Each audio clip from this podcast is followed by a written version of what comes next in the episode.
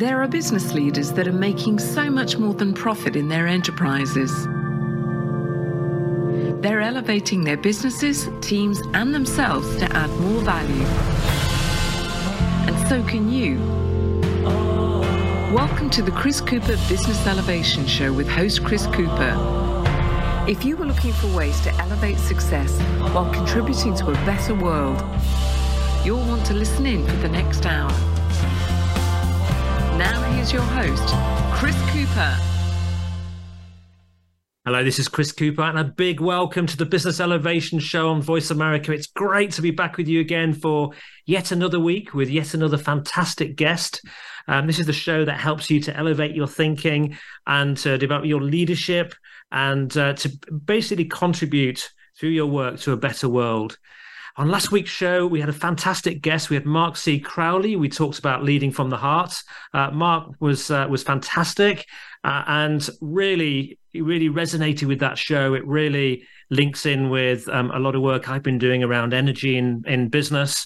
But Mark, I think one thing I took away from Mark was a little quote about marinading your people and your teams in positivity and positive warm energy, and some great pointers there from his book and his thinking about why the heart is so important, why it is so important to build this force and warmth around your people and around your work. And that way, when you do that, they feel very close and aligned to you, and they want to help, and they're happy when the bar is raised even higher to be part of that, about that game and that opportunity. So today we're going to talk about great mentorship. And I've got Scott Jeffrey Miller with us. And we're going to talk about, what we can learn from great mentors. Scott Jeffrey Miller is a highly sought after speaker. He's an author. He's a podcast host. He's a Wall Street Journal best-selling author. And he currently serves as Franklin Covey's senior advisor on thought leadership.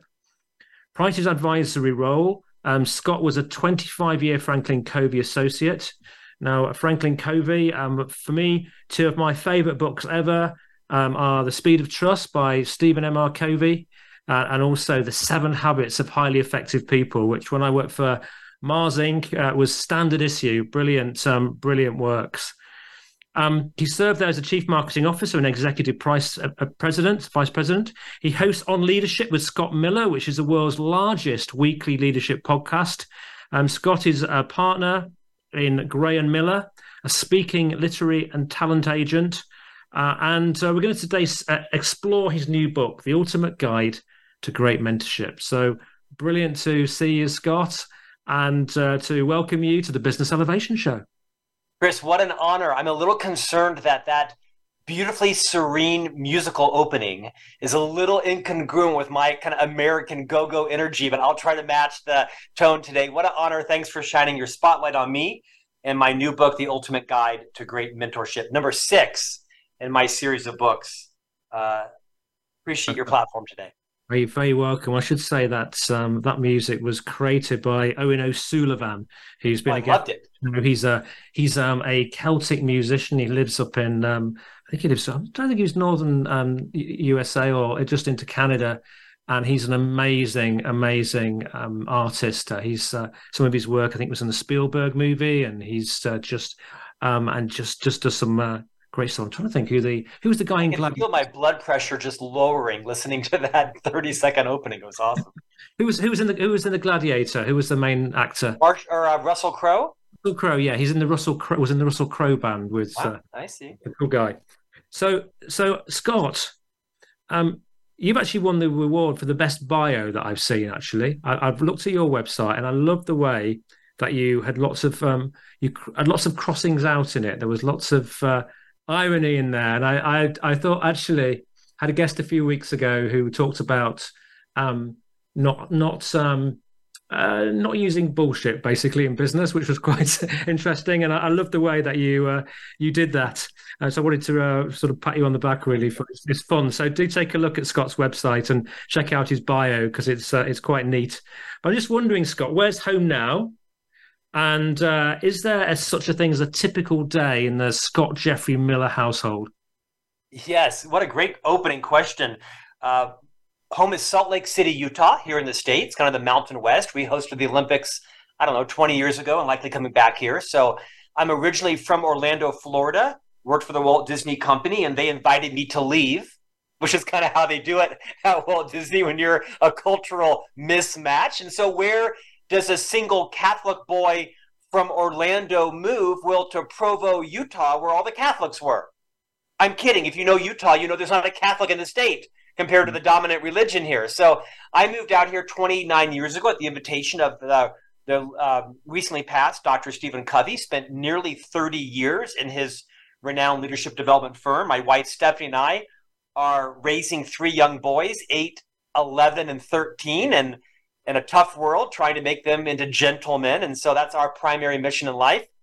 We love Salt Lake City, 4 distinct seasons, no humidity compared to Orlando, Florida. It's a great international airport, and we've been very blessed with people in our lives to help shepherd these boys educationally and emotionally and socially. So that's our key life goal, was to get these boys launched well.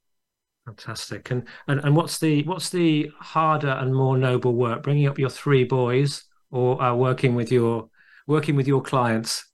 Oh, the boys. These boys are kicking my ass every day. I mean, keeping these boys, you know, it's learning, right? Is how much freedom to give them versus how many parameters. Each one is so different.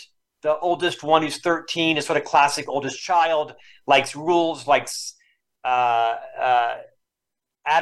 The middle one could care less. The youngest one's a wild card. So no. Clients, because you can fire clients. I'm 55, so I don't have to work with anybody I don't want to anymore.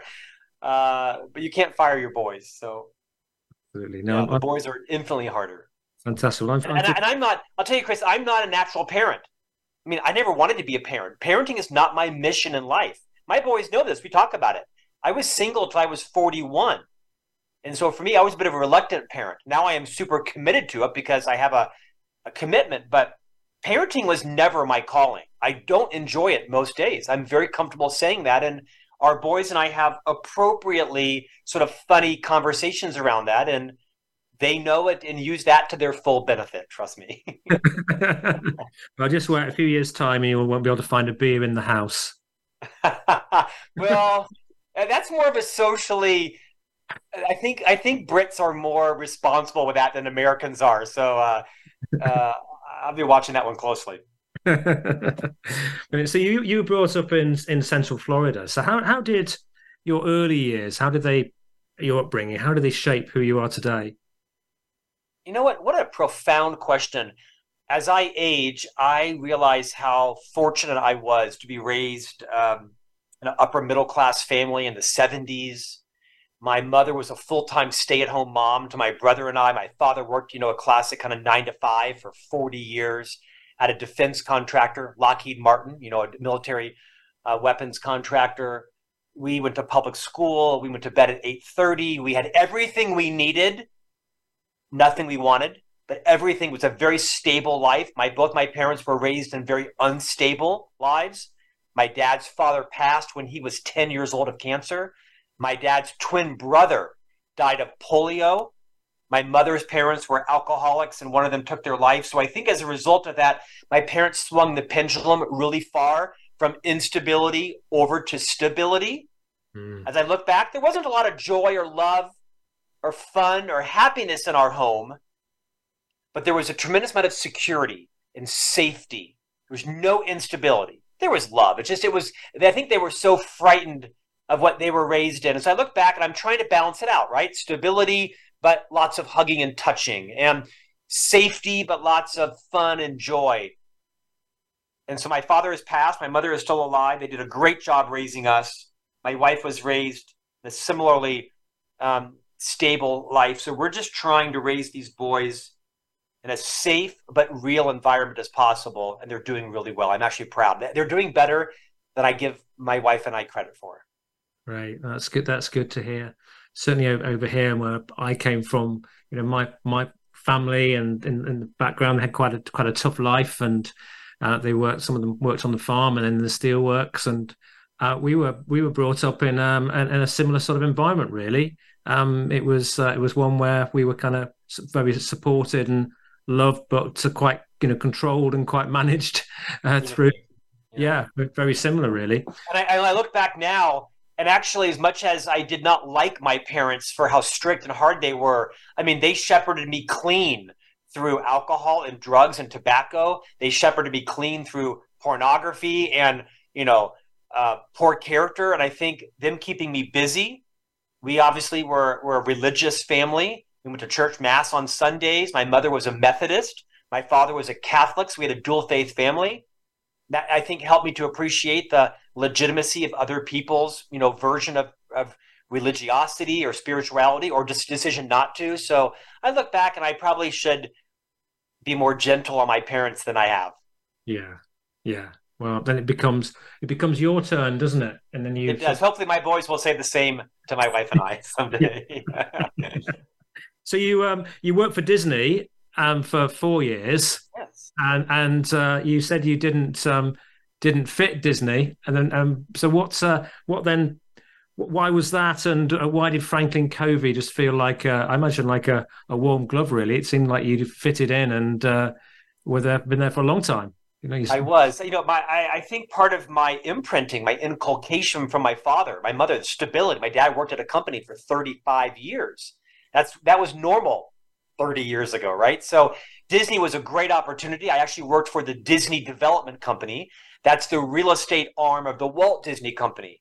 So Disney Development Company built the hotels, the theme parks, the cruise ships, and they turned them over to the Walt Disney Company to run. I worked for the real estate company that built a town, literally a city in Central Florida known as Celebration Florida. Thousands of homes, apartments, communities, and it was an amazing opportunity, hometown company. I never really wanted to work for Disney. It wasn't a goal of mine, but a great brand, and I learned a ton there. Culturally, the wrong fit, but I had an amazing run, and I'm still very cordial with those who released me. Who cares, right? I mean, the worst day of your life is getting fired. The best day of your life is the next day when you realize what a gift they gave me, right? I wasn't happy there. It wasn't right for me. And so I was 26 when they released me. All good. And it was actually the Stephen Covey Company, before it became Franklin Covey, Dr. Covey, this seminal leadership author and authority, had a company called the Covey Leadership Center, small private boutique consulting company. They hired me, moved me out to Utah, and I literally spent 25 years moving from the front line to the C-suite. And you have to understand, I was not like others. We had the same race, white, but I was Catholic. And this is a Mormon state 28 years ago. Mm. And so for me to move from, a sales contributor to a sales manager, to a sales director, to a managing director, to a general manager, to vice president, to executive vice president, chief marketing officer, I had 9 separate careers in 25 years. Every 3 years, I disrupted myself and kept moving up the company. And then I served as the CMO for a decade. That's 3 times the national average for a global public company.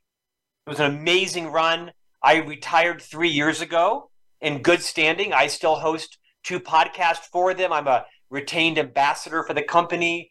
And so I'm especially proud that I left a public company in good standing, launched my own thought leadership. But today at 1:00, I'm going to the chairman of the board's house for a huge pool party with his executive team. I don't work there anymore. I'm an ambassador for them, but they've invited me back to their once-a-year pool party, and I'm proud of those relationships that are still intact. It's fantastic. And you must have learned an awful lot around self-development and education. I mean, it must be an amazing place to be educated. It was. I learned that I probably shouldn't be a leader of people. I mean, leadership is tough.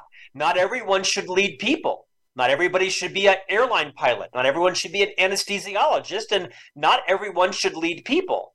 And so I learned a tremendous amount about my self-regulation, my maturity level, my ability to make and keep commitments, what it means to be trusted by others. I mean, just a transformational journey for me. I probably stayed a little longer than I should have. They probably agree, but all things are great, and we're very good friends. And I had, I think, an amazing impact on me from their mentorship. And I also made that company multiple hundreds of millions of dollars and changed hopefully millions of lives through their content. Win-win, as Dr. Covey would say. Fantastic, fantastic. I was, I don't know how many times a week I mentioned seek first to understand before being understood, but that's... Yeah, I still haven't mastered that one, bro. And Dr. Covey would say, of all the 7 habits, habit 5, the listening habit was by far his most difficult. I think most people would relate to that.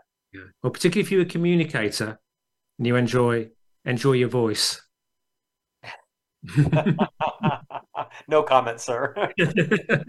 So what made you write this latest book, The Ultimate Guide to Great Mentoring? So this is my 6th book. Most of my books are congealed around leadership, culture, marketing, mentorship. I had written 2 books for HarperCollins called Master Mentors, where, as you mentioned, I'm privileged now to host what is the world's largest weekly leadership podcast. It comes out twice weekly, very similar to yours. I have the honor of interviewing great thought leaders, business titans, celebrities, people that have survived tragedies. And I wrote a series of books called Master Mentors, where, with the permission of guests, I highlight 30 transformational insights each year from 30 of my favorite guests. There'll be 10 books in that volume. Master Mentors Volume 1 and Volume 2 are out. Well, HarperCollins came to me and said, Scott, would you like to write a book about mentorship? There isn't one in the space that we think is current. I thought about it. It actually wasn't on my book landscape. I had other books that I wanted to write, and I am writing. But I said, you know what? I would, because I have been the recipient of amazing mentorship in my career. It's why I am where I am in life.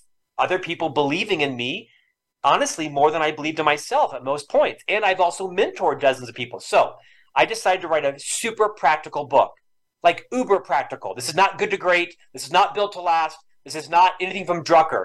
This is say this, don't say this. Do this, don't do this. Take this leadership skill and calibrate it down, because what makes you a great leader won't always make you a great mentor. So I kind of ratchet it down. And it just launched this week, and it's been phenomenally well received, but it really was the invitation of the publisher for me to write it. Every author's dream to have a publisher approach you and say, hey, do you want to write this book? That's how it happened. Yeah, fantastic.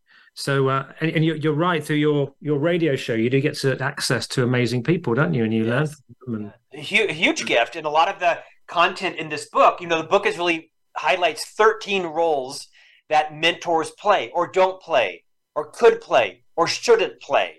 And much of the content in the book has been drawn from the 300 plus interviews in the podcast that I've absorbed from remarkable people that have mentored me intentionally or unintentionally through this podcast. Yeah, that sometimes happens, doesn't it? So People, when you give them a gift of being on your show, they sometimes will turn the table on you and help you. All the time. And in the book, I've really redefined that mentors don't have to be the vice president on the 6th floor in the C-suite. By all means, take advantage of that. But sometimes mentors are people you haven't even met before. You've read their books, you've been to their conferences or their podcasts. So I really encourage people to redefine how mentors can play a role in their life, whether they've met them or even not. Yeah. You just come to mind. I remember interviewing many years ago a gentleman, Marshall Thurber. I don't know if you know, familiar. I don't know. Marshall is a lawyer. He was Tony Robbins' sort of coach advisor. I just love the way you say that with that beautiful British accent, Marshall Thurber. It sounds so sophisticated. His son's, I think, Rawson Thurber, the movie, does lots of Hollywood blockbuster movies. But what he clearly a very successful man. I remember at the end of the interview, he spent about half an hour just asking me questions, and I felt really, really special. And I was amazed. He was investing all of his time in me, does his events around the world and various things. He's investing all this time in me. And I asked him what was the secret to his success, and he said, it's this, Chris. He said, be more interested than interesting.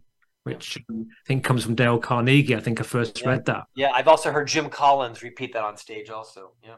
Right. So we're going to go to commercial break now. And after the commercial break, I'd like us to look at the difference between mentoring and coaching. But then let's have a look at some of these 13 roles. Let's explore what some of these are, and to give us an indication of where Scott's thinking is when it comes to great mentoring, and maybe how you can then start to apply some of these these methodologies to yourself. So we'll be back again with you in just a couple of minutes.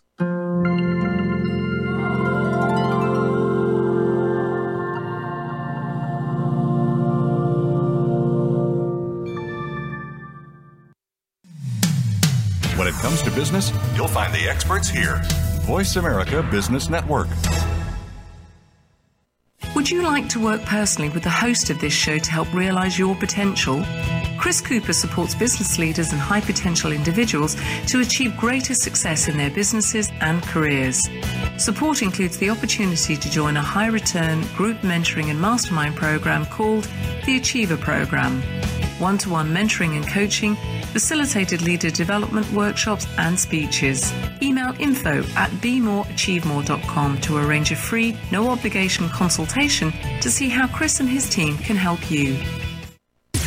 Voice America programs are now available on your favorite connected device, including Amazon, Alexa, and Google Home. Through streams with Apple Podcasts, TuneIn, and iHeartRadio, listening to your favorite show is as easy as saying the show name followed by the word podcast. Hey, Alexa, play Finding Your Frequency podcast. If that doesn't work, try adding on TuneIn or on iHeartRadio or on Apple Podcasts.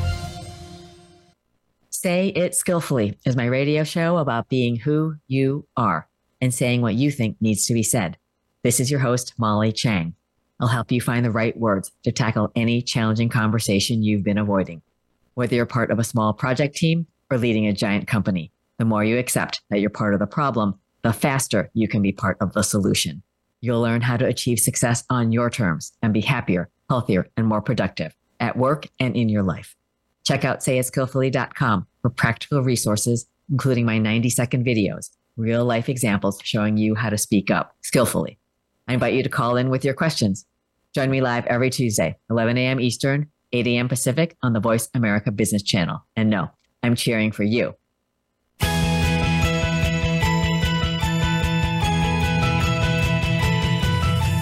Tuned into the Business Elevation Show with your host, Chris Cooper. If you have a question or comment about our show, please direct your emails to chris@chriscooper.co.uk. That's chris@chriscooper.co.uk. Now back to Chris Cooper. Hi, this is Chris Cooper. I'm with Scott Jeffrey Miller, and we're talking about mentoring. And Scott, I wonder if you could just share with us from your perspective. People obviously mentor and they also coach. What for you is the distinction? I think it's probably subtle, which is typically people who are coaching, they're often doing this for a living. It's a business. They're trained.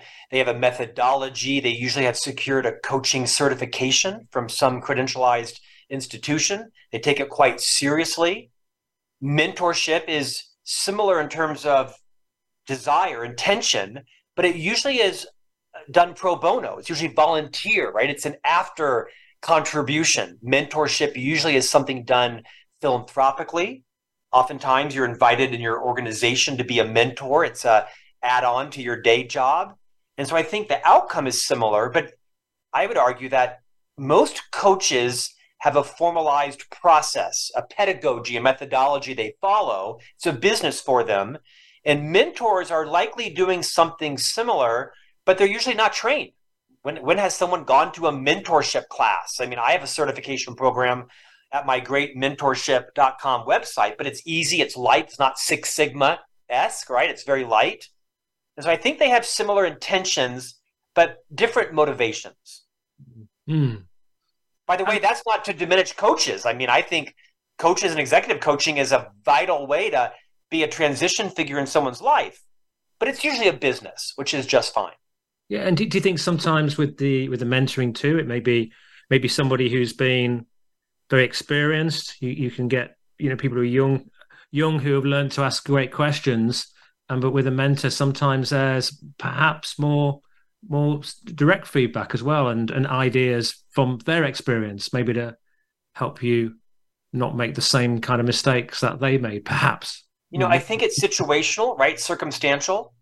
I think, to your point, the biggest challenge that mentors find themselves in, and most of us will deny this, but it's very true, is kind of living vicariously through your mentee. Well, if I were you, I would do this. And it's kind of the number one rule you cannot break. As a mentor, you're not your mentee. You don't have their passions, their fears. They don't have your education, maturity, life experience. And so as a mentor, your job is really to validate and ignite the passions and the goals of your mentee. That might be learning from your mistakes. It might be learning from your lessons. But your job is to not try to right the wrongs of your past through your mentee, like parenting. Many of us try to live vicariously through our children. It's tempting. What you could say, let's pretend for a moment that I'm mentoring Chris. I'm quite certain it would be the other way around. But let's just say Chris is my mentee and I'm the mentor. I might say, so Chris, you've presented me with a couple of options. You know, you were interested in becoming a chiropractor or a florist. These are radically different things. Let's unpack these and really figure out where your passions are, and let's talk about why. And let's see if in many of my life mistakes or lessons, there might be some insights that could apply to yours. It's really cautious that you don't try to prescribe your route to how you would do it. One of the roles, one of the 13 roles, Chris, is the visionary. And I think most of us think as visionary as a competency, right? Thinking big and bold and outrageous and thinking larger than maybe your mentee might be able to envision. And yes, that's great. But in the book, I talk about it can be dangerous. One of my biggest skill sets as a former chief marketing officer and as an author and speaker and entrepreneur is I kind of have boundless energy, as your audience can listen to right now, and a lot of creativity.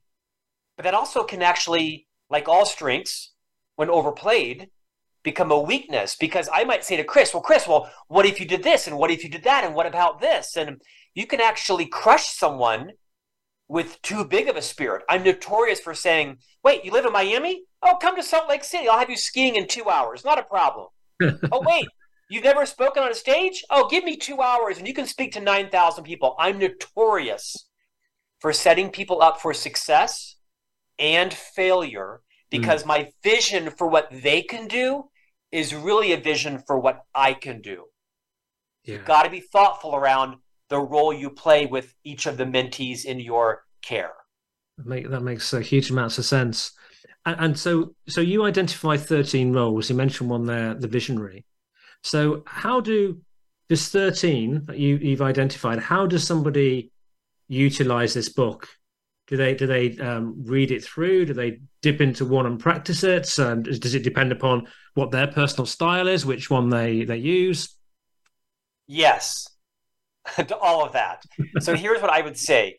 I originally had 15 roles, and the editor at the publishing house passed out and said, no. Hey, Scott, have you ever heard of a book called The 7 Habits of Highly Effective People? Yeah, I sold 50 million copies of it. And so, the magic rule is 7. So I made, with great sacrifice, Chris, I got rid of 2 and had 13 roles, still to my editor's horror. But you're not going to play all of these roles. You're going to learn, I've got that role down, or that makes sense, but let me work on this role. So it's kind of a start anywhere, go everywhere kind of book. You can skim it. Each of the chapters follows the exact same format. I like to make my books easy for my readers to consume. You open it.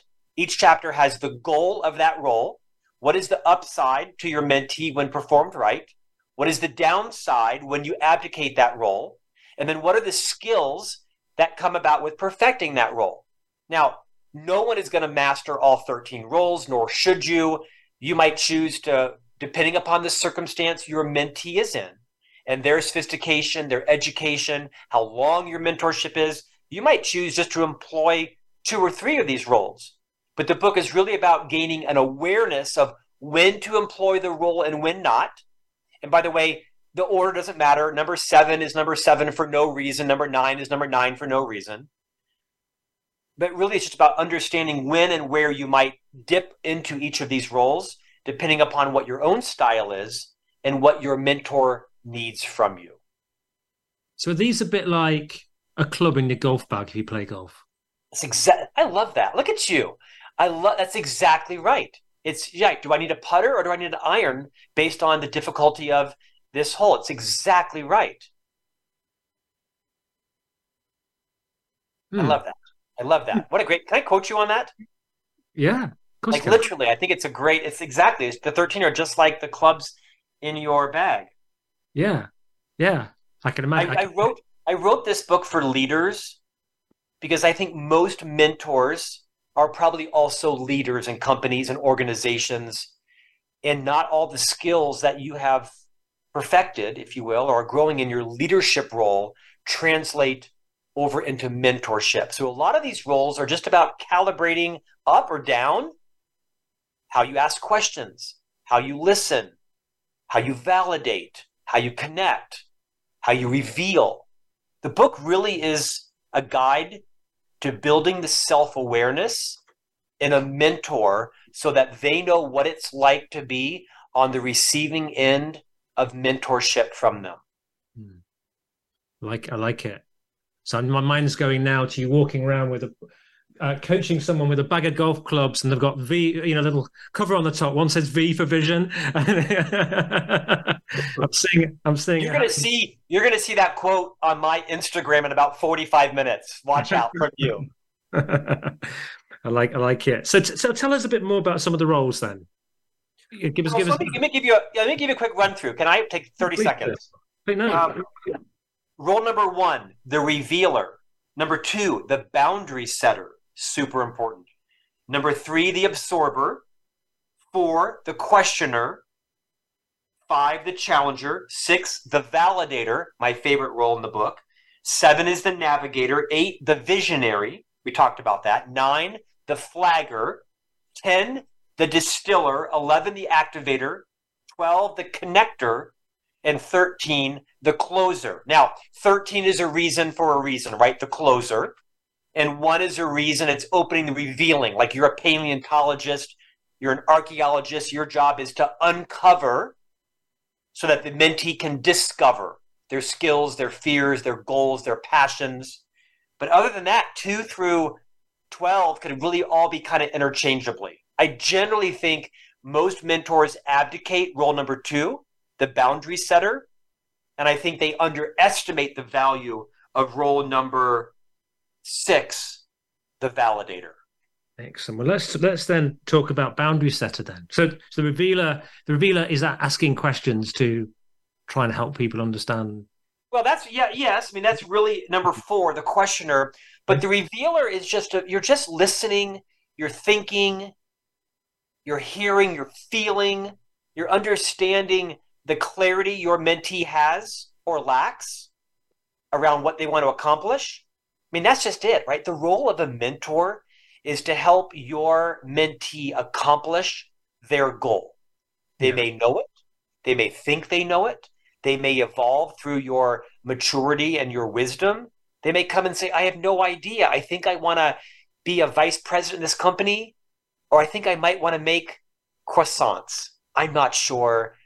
Help me out. Yeah. The boundary setter is number 2 because it's so important for mentors to establish what our parents taught us, right? Good fences make good neighbors. And so I think it requires us to sometimes, Chris, move outside of our comfort zone and discuss the undiscussables. Can I role play with you for a moment?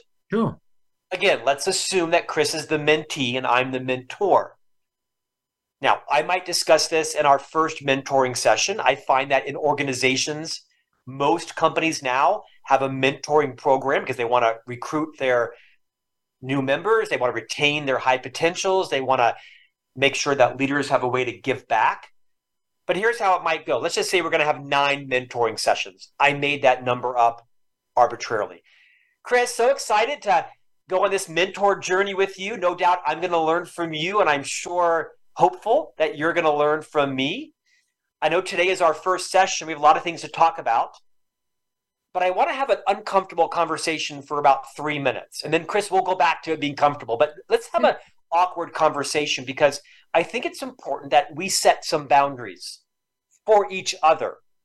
No doubt, Chris, you may have some boundaries for me as the mentor, and I'd love to hear those, but I'd also like to share some of mine with you. First, Chris, it's important you know, as your mentor, I will not be playing the role of champion, ally, promoter, That's not my role. My role is to be your mentor, not your advocate, your champion, or your ally. That's for someone else to do.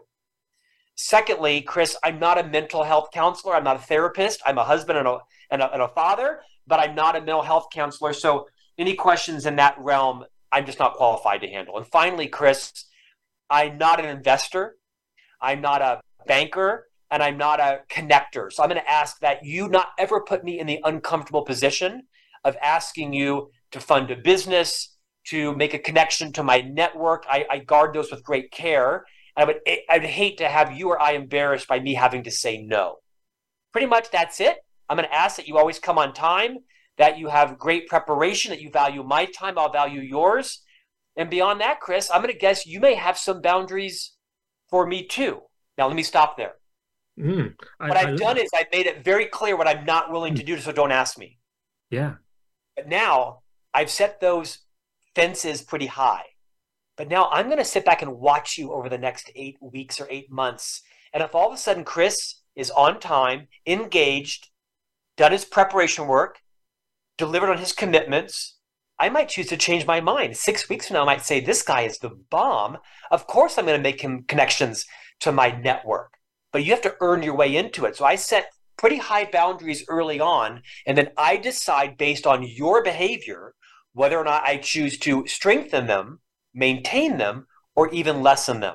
And I think that helps to prevent a lot of conflict and anxiety in this relationship. Mentors need to set boundaries up front, because oftentimes, not always, but oftentimes the mentee is more junior, not always, but often, less experienced, maybe even a little naive, and they may ask some questions that they think are reasonable, but culturally or politically, they're not. And so if you want to prevent those from happening, set those boundaries up front and then decide should you choose to lessen them over time. I love that. It was gold dust. I love the way you've set the framework, you've set the rules, you've made it unambiguous, really. It's clear, isn't it? And that does require people to sometimes be a little more courageous than they might naturally be. Like for my wife, it would be very difficult for her to have that conversation up front. She tends to be a peacemaker. She likes to avoid conflict. She's lovely. She's brilliant. She's smart. She's amazing. But that would be an uncomfortable conversation for her. It's extremely comfortable, me telling you what I won't and will do. Now, some people listening might think that was harsh. Well, Scott, shouldn't by now you be making connections to everybody? I'm a connector.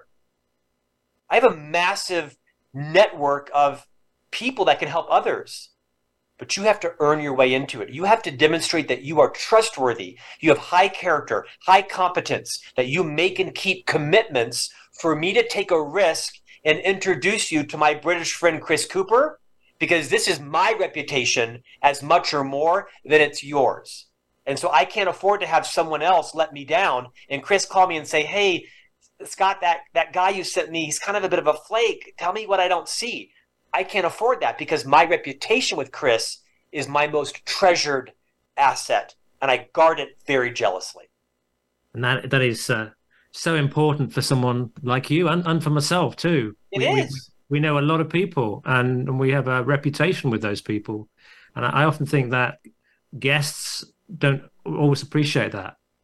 They don't realize that. People ask me all day long, can you introduce me to Brene Brown or Seth Godin or Tony Robbins? And I'm thinking yes, but I say no, depending upon, our relationship and their brand and how well I know them.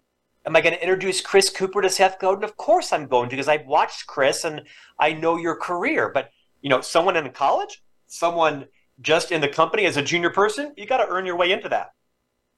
Yeah. And you'll notice that role number 12 is in fact called the connector. So I think that a role mentors can play is a connector, a pollinator, a networker. I just argue you should be very careful about it, because at the end of the day, it's more your reputation than it is that of your mentee. Fantastic. Well, you're obviously going to be able to go and buy this book. But after the break, I'd like us to talk about the validator, actually. That was one I highlighted as being particularly important in this list. So, hey, if you've enjoyed what you've just heard, I certainly have, and I picked up something, some gold dust from that first section. That's looking at the 13 roles. Do join us after the break. It's going to be good. Back again with you in just a couple of minutes.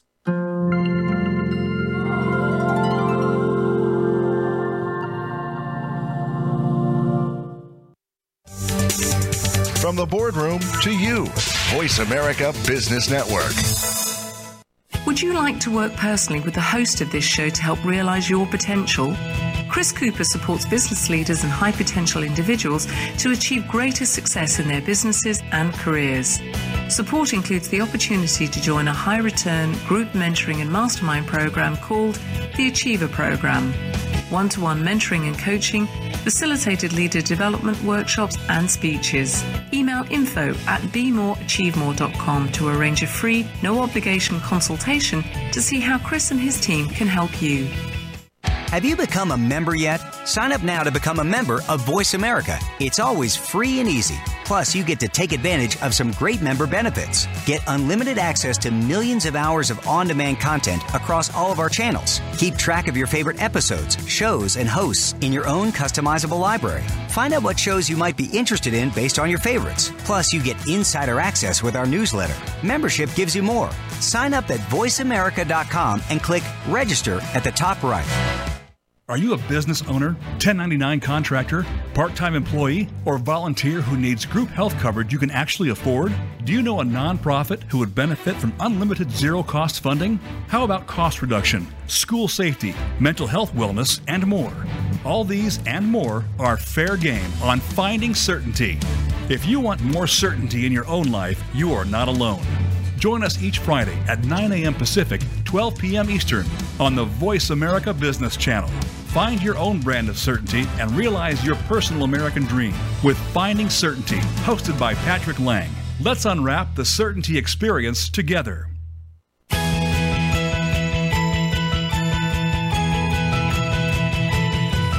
You are tuned into the Business Elevation Show with your host, Chris Cooper. If you have a question or comment about our show, please direct your emails to chris@chriscooper.co.uk. That's chris@chriscooper.co.uk. Now back to Chris Cooper. Hi, this is Chris Cooper. I'm with Scott Jeffrey Miller, and we're talking about mentoring and becoming a great mentor. And Scott, before the break, you shared with us as a brilliant segment on setting boundaries and good fences make good neighbours. I love that. I shall always remember that. And one that, as you went through the list of 13 that you highlighted to us and put in the spotlight, was the validator. It's clearly an important one. Tell us a little bit about the validator. I'm actually kind of becoming a bit emotional thinking about it. I just turned 55 a week ago, and I don't know why. For 50, turning 50 meant nothing to me, but turning 55 has made me much more reflective. My father passed a year ago. My mother is in the crescendo of her life at 81 and has some health problems. So I'm kind of, doing a bit of a narration of my life, of the ups and the downs. And I'm really passionate about this role because it's been performed on me. I'd like to share two stories around how disproportionately vital this role is for anyone who is mentoring others. Really, at the end of the day, Chris, when you're a mentor, you have the opportunity to be a transition figure in someone's life. Dr. Covey popularized this idea of all of us have had transition figures in our life. Might have been a headmaster, a coach, a teacher, a rabbi, an imam, a neighbor, a grandfather. Could have been a previous leader that we didn't like, but we look back and they were a transition figure. You may not know this about me, but I am a lifelong stutterer. I have a debilitating speech impediment, so strong that I've had speech therapy and speech pathology lessons my entire life. There are about 35 words I cannot say in public. In the cold weather, it is quadrupled to about 120 words I cannot say. I have a debilitating stutter that I've worked very hard on overcoming. For those who are stutterers or who know a stutterer, you know that there's lots of different reasons why people stutter. Neurologically, psychologically, sociologically, physiologically. I have been able to overcome my stutter with Herculean effort. Some have not. But the reason I mention that is because As you indicated earlier, I was born in Orlando, Florida, a tourist community. And when I was about 18 years old, I was working in a bakery, a local bakery, and a Middle East tourist walked in and ordered a croissant and a cup of coffee, and she asked me for directions. Now, it was like, I think, to a hair salon, like a hair boutique, about a mile away. So I'm giving her her croissant and her cup of coffee, and I said basically something like, well, travel down this road, 2 miles and turn right and turn left. And well, I gave her some instructions. I'm a stutterer. And this woman turned to me. She was Israeli, I remember. She turned to me and she said, now this is almost 38 years ago. She turned to me and said, you are a remarkable communicator. You have a great command of your language that is going to take you far in life. End quote. And she walked out. Now, I'm an 18-year-old kid. I have no idea what I'm going to do in life. I'm barely passing my first college course. I'm a stutterer. And this woman told me I was a powerful communicator. I've told this story before, but I'm getting emotional thinking about it. All right. And I went on to become the host of an influential podcast. I had a radio program on iHeartRadio. I speak for a living. And this woman accidentally took that validation, and I put it in my backpack, metaphorically, and I carried it around for me for years. I had a podcast interview that went viral on YouTube a few months ago, 150,000 views and listens and comments in like 24 hours. And the vitriol in the comments on YouTube. I mean, my oldest son and I sat in a car one day and got a milkshake and just laughed ourselves silly reading all the hate about, I don't deserve a podcast. I slaughter the language. I can't put two sentences together. I'm a stutterer, people. The fact that I even have a podcast is a miracle. Fast forward 30 years. I'm the chief marketing officer of this company, Franklin Covey, the world's most trusted leadership firm. The chief financial officer, kind of the sage, older guy in his 60s, super trustworthy. We're peers in title. We're not peers in contribution, in wisdom, right? His name is Steve. He walked up to me one day. We're peers on paper. We're not peers in life. He walked up to me and said, Scott, you are a creative genius. And he walked away. Now, I don't say that to brag at all. My point in telling those stories is, as a mentor, when you are in the role of validator, you have a chance to change someone's self-esteem, their self-confidence. You have a chance to name what is their native genius that they may not know. And when you're in the role of the validator, this is judicious. This is cautious. This is rare. This is scarce. This is consequential. You don't validate someone for showing up on time. You don't validate someone for taking good notes. You say something like this: Chris, can we stop for a moment? I want to take a break on this conversation, and I don't want you to negate this or explain it away. I want you to own it. Chris, I've noticed something in you that I think is a key differentiator. You have a genius that I want to name very carefully, and I want to talk about it for a few minutes to determine why you do this, do you know that you have this, and how you might ignite this as a parent, as a coach, as an entrepreneur, as a student, as a friend, whatever role you play, whatever that is. It might be that Chris has a way of reducing his thoughts to genius writing. Maybe he's a great synthesizer. Maybe he gets to the root cause. Maybe whatever it is. This is the role that can consequentially name and change someone's trajectory in life. Everyone wants to be heard. Everyone wants to feel valued. But I would argue that you should do this maybe once or twice in the course of your mentorship. I do this with my oldest son. I will occasionally say, by the way, his name is Thatcher, named after my hero, Margaret Thatcher. I hope your listeners find that politically inconsequential, but I'm a huge fan of Margaret Thatcher, including her faults and including her genius. I'll say to Thatcher, you have a power skill. He's 13. You can walk into a room and you know who's feeling sad, who's feeling lonely, who's feeling shy, and you have ability to walk up to them and make them feel great. This is a superpower, son.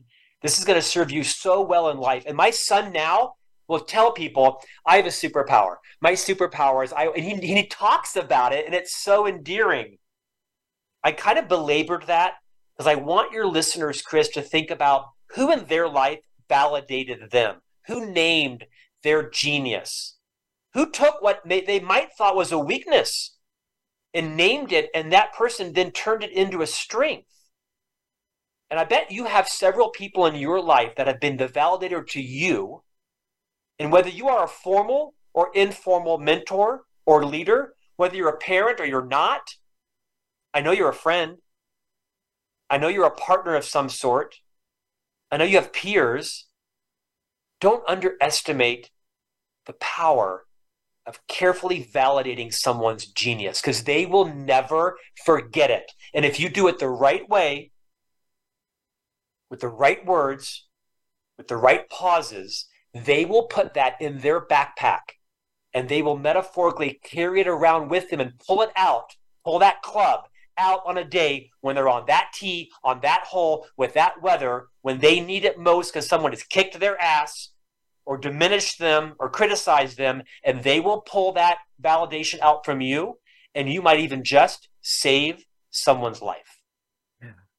Wow. And that can be... I'm passionate about that. Can be one of the most significant things that anybody ever says to you, couldn't it? That's right. You never know when it might give someone the confidence to quit their job or leave a relationship or quit a boss. It might even save someone's life with this pandemic of despair and loneliness and anxiety where people feel like they don't have a contribution to make, but they remember, you know what? Scott told me I was this. I might call Scott and say, I need you to tell me more about that because I can't figure out how that's true. Tell me more about that. Yeah.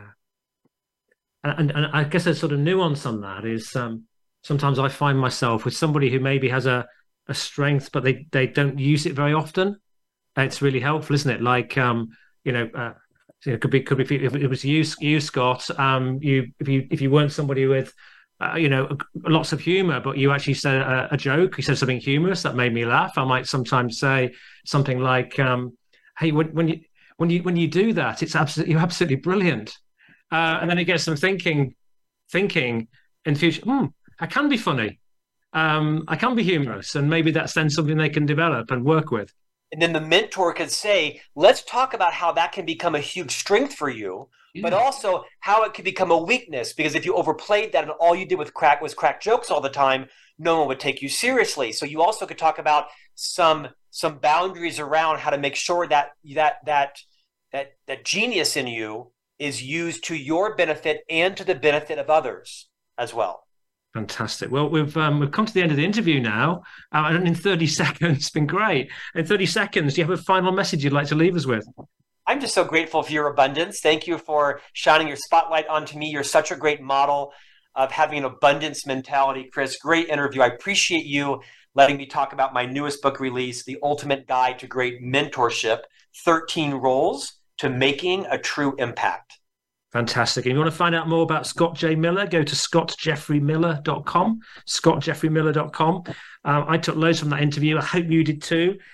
Some great things, the validator, the boundary setting. And I certainly will want a copy of that book and to work through those 13 different roles. So once again, thank you to Scott Jeffrey Miller. That's been absolutely brilliant. On next week's show, we have Molly Harvey. Molly's amazing, amazing lady, so deep and reflective. We're going to talk about make changes, not excuses. But really, I would join in and listen to that interview. Molly has got a real incredible gift when it comes to her intuition. And I've known her for a few years now and have always been so impressed by. And then the following week, we've got Survive to Thrive with Paul Davis, and that's well worth checking out too, because Paul is an expert on dealing with depression and people who are suicidal, and again, a very, very intuitive fellow, and actually a seventh child of a seventh child. So that was a new one for me. So we'll be back with you again next week. Do take care. Do send any questions, comments to chris@chriscooper.co.uk. Do check us out and join us on social media. Let us know if you do where you got my name from, because so many people just ask to connect, and if I don't know why, I generally don't tend to connect with them. So please do that. And once again, Scott Jeffrey Miller, you've been amazing. Take care, everybody. Thank you, Chris. Go away, have a great week, everybody, and have a think about how you can be a great mentor and alternatively find someone to support you in your development. Take care.